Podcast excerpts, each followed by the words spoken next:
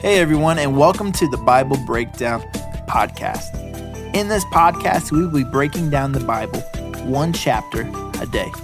Whether you are a new believer or have been following Christ for a while, we believe that you will learn something new and fresh every single day.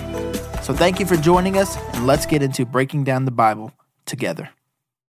Well, hello, everybody. Welcome back to the Bible Breakdown Podcast with your host, Pastor Brandon. Today, Judges chapter 7, and we're going to call this one the original 300. Long before Leonidas and the faithful 300 Spartans, before they did that, there were 300 soldiers who absolutely decimated an enemy warrior clan people. We're going to talk about it in just a moment. But as always, like what we're doing here, make sure you like, share, and subscribe to the YouTube channel. We're on the road to 1,000. We're going to get there with your help. We are not quite halfway there. we're going to make it in Jesus' name. If you are listening to the podcast, make sure you are subscribing to the podcast. You're leaving us a five star review. It really does help. And go to the Facebook group right there at uh, Bible Breakdown Discussion it's awesome. It's great. They're leaving wonderful information there. And thank you so much for some of the questions you're asking.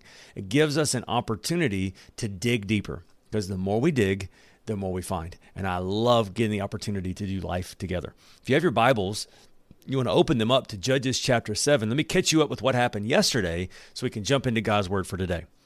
This book is happening between the time of Joshua and between the time of the kings. This was a time when Israel had no king, they did what was whatever was right in their own eyes, and that was the problem, right?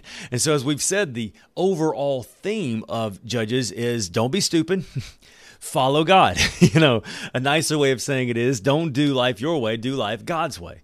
Because when we don't do life God's way, we fall into this cycle of sin. And we saw last uh, last chapter, chapter six, the cycle of sin had happened again, and they had walked away from God, and so God um, raised up a guy named Gideon to be a, a a warrior and a judge and deliver the nation of Israel from the Midianites.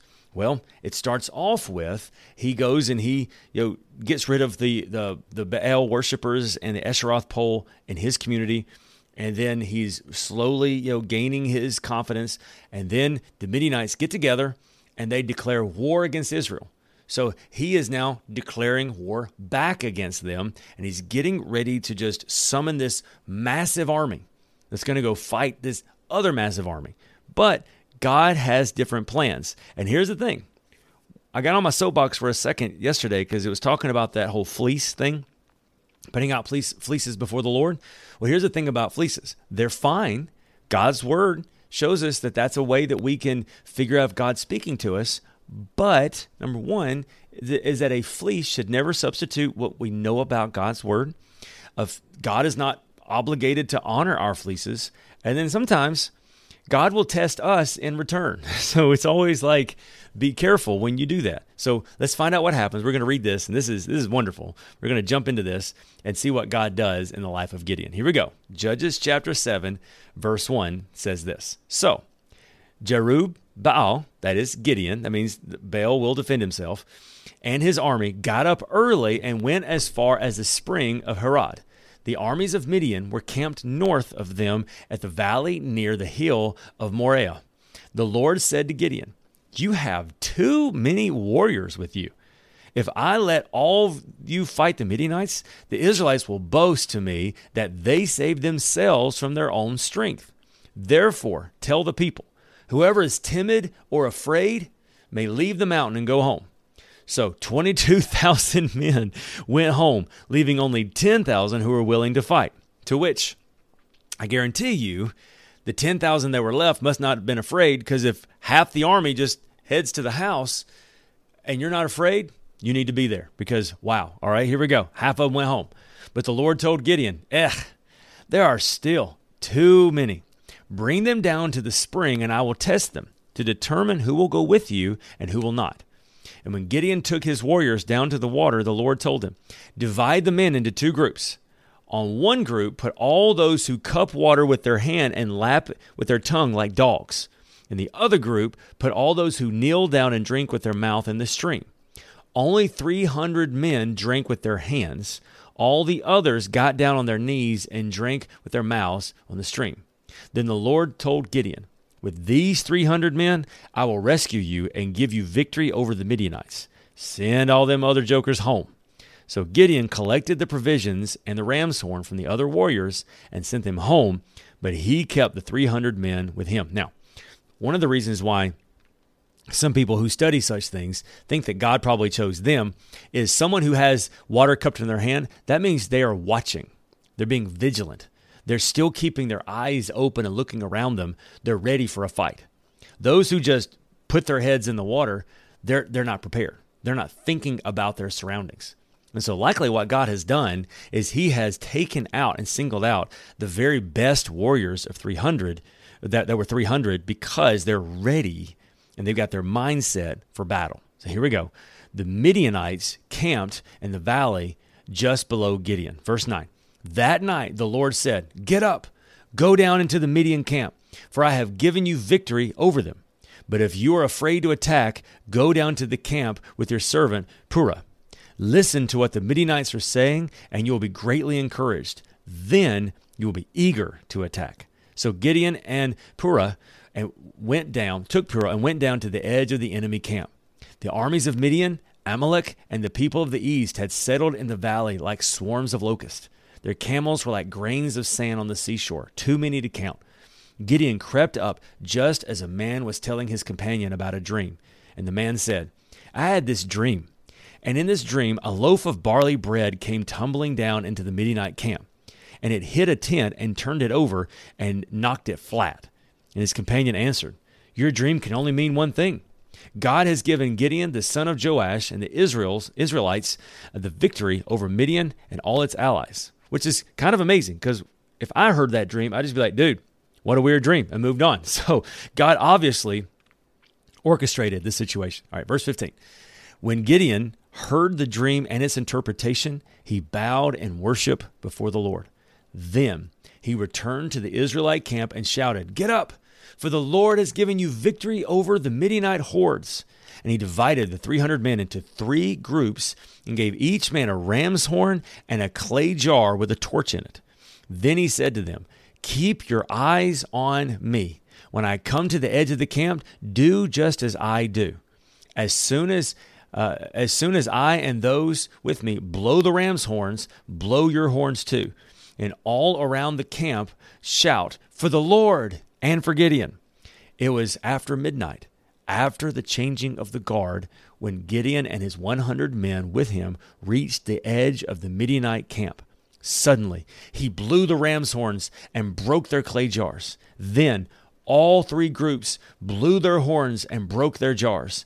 They held the blazing torches in their left hands and their horns in their right hands, and they all shouted, A sword for the Lord and for Gideon. Each man stood at his position around the camp and watched all the Midianites as they rushed around in a panic, shouting as they ran to escape. Then the 300 Israelites blew their ram's horns, and the Lord caused the warriors in the camp to fight against each other with their swords. Those who were not killed fled to the places as far as Beth Shittah near Sariah and to the border of Abel Mahath near Tabbath. Gideon sent for the warriors of Naphtali, Asher, and Manasseh who joined in chasing the army of Midian. Gideon also sent messengers throughout the hill country of Ephraim, saying, Come down to attack the Midianites. Cut them off at the shallow crossing of the Jordan River at Beth Barah. So the men of Ephraim did as they were told, and they captured Oreb and Zeeb and the two Midianite commanders, killing Oreb with at the rock of Oreb and Zeeb at the winepress of Zeeb. And they continued to chase the Midianites. Afterward, the Israelites brought the heads of Oreb and Zeeb to Gideon, who was by the Jordan River. So, wow. In that moment, what happened was, is as they surrounded this massive deal, they had their torches in the clay jars, which would have hidden the light.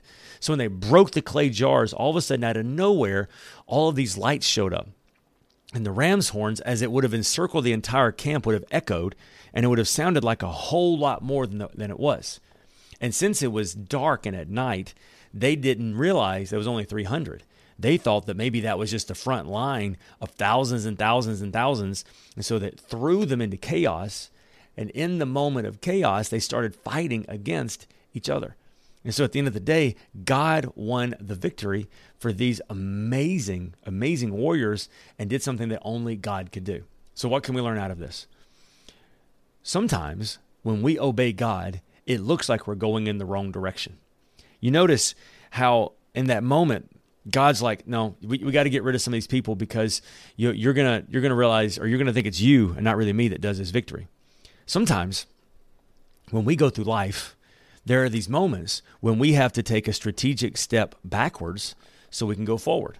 For instance, when God asks you to apologize to someone when it wasn't all your fault, that maybe you had part of the blame, but you sure enough didn't have all the blame. Well, sometimes you have to humble yourself so that you can move forward. Maybe it's a situation where you wanted one job, but the door that got open was a different job. And it looks like a step backwards in your career. But if that's the door that God has opened, maybe He's opening that door because He's doing something elsewhere. So it really comes down to choosing to trust the Lord. Now we look back and go, wow, look at what God did with 300. But I wonder if, as Gideon was getting ready for battle, if he was looking at those 300 and going, I mean, these are great guys and all, that's a really big army. Maybe that's why God told him, hey, look, if you're doubting what I'm doing, you're welcome to go down and see for yourself. It's okay to wonder what God is doing. It's just not okay to give up. And that's maybe that's an encouragement for some of you today. Maybe you've had to take some strategic steps backwards. Maybe some things haven't quite worked out the way you thought it would. And you're kind of doubting, God, I love you. I trust you. I'm just not quite sure how you're going to do it. That's okay. God's not intimidated by our tough questions and by our concerns. The only thing we don't want to do is we don't want to stop moving forward. Because if we will continue to move forward and trust God, it's then that God does the impossible. Our job is the possible. Our job is to gather the army. Our job is to obey God even when it doesn't make sense. And then when we're sitting there and we're doing the very best we can and we're obeying God, it's then that He does the impossible. Whatever you're facing today, can I tell you, if you be faithful and you do possible, God will always do the impossible, and it will create an amazing testimony of His faithfulness in your life. Let's pray together. God, thank you so much for today. Thank you, God, that just like Gideon, sometimes we have these moments of subtraction in our life. It's not because you're not with us, it's because you are for us. I pray, God, that you'll help us to always trust you in all things, to allow you to do what only you can do in our lives. Thank you, God, in advance for all you're doing in us and through us. In Jesus' name we pray. Amen. Amen. Remember, the whole reason all this is happening is because of Judges 17:6 it says, "In those days Israel had no king. All the people did whatever seemed right in their own eyes." I'm begging you, as I'm trying to learn myself, let's be sure as a team here to not do life our way, to do life God's way because he'll always lead us in the right direction. I love you. I'll see you tomorrow for Judges chapter 8.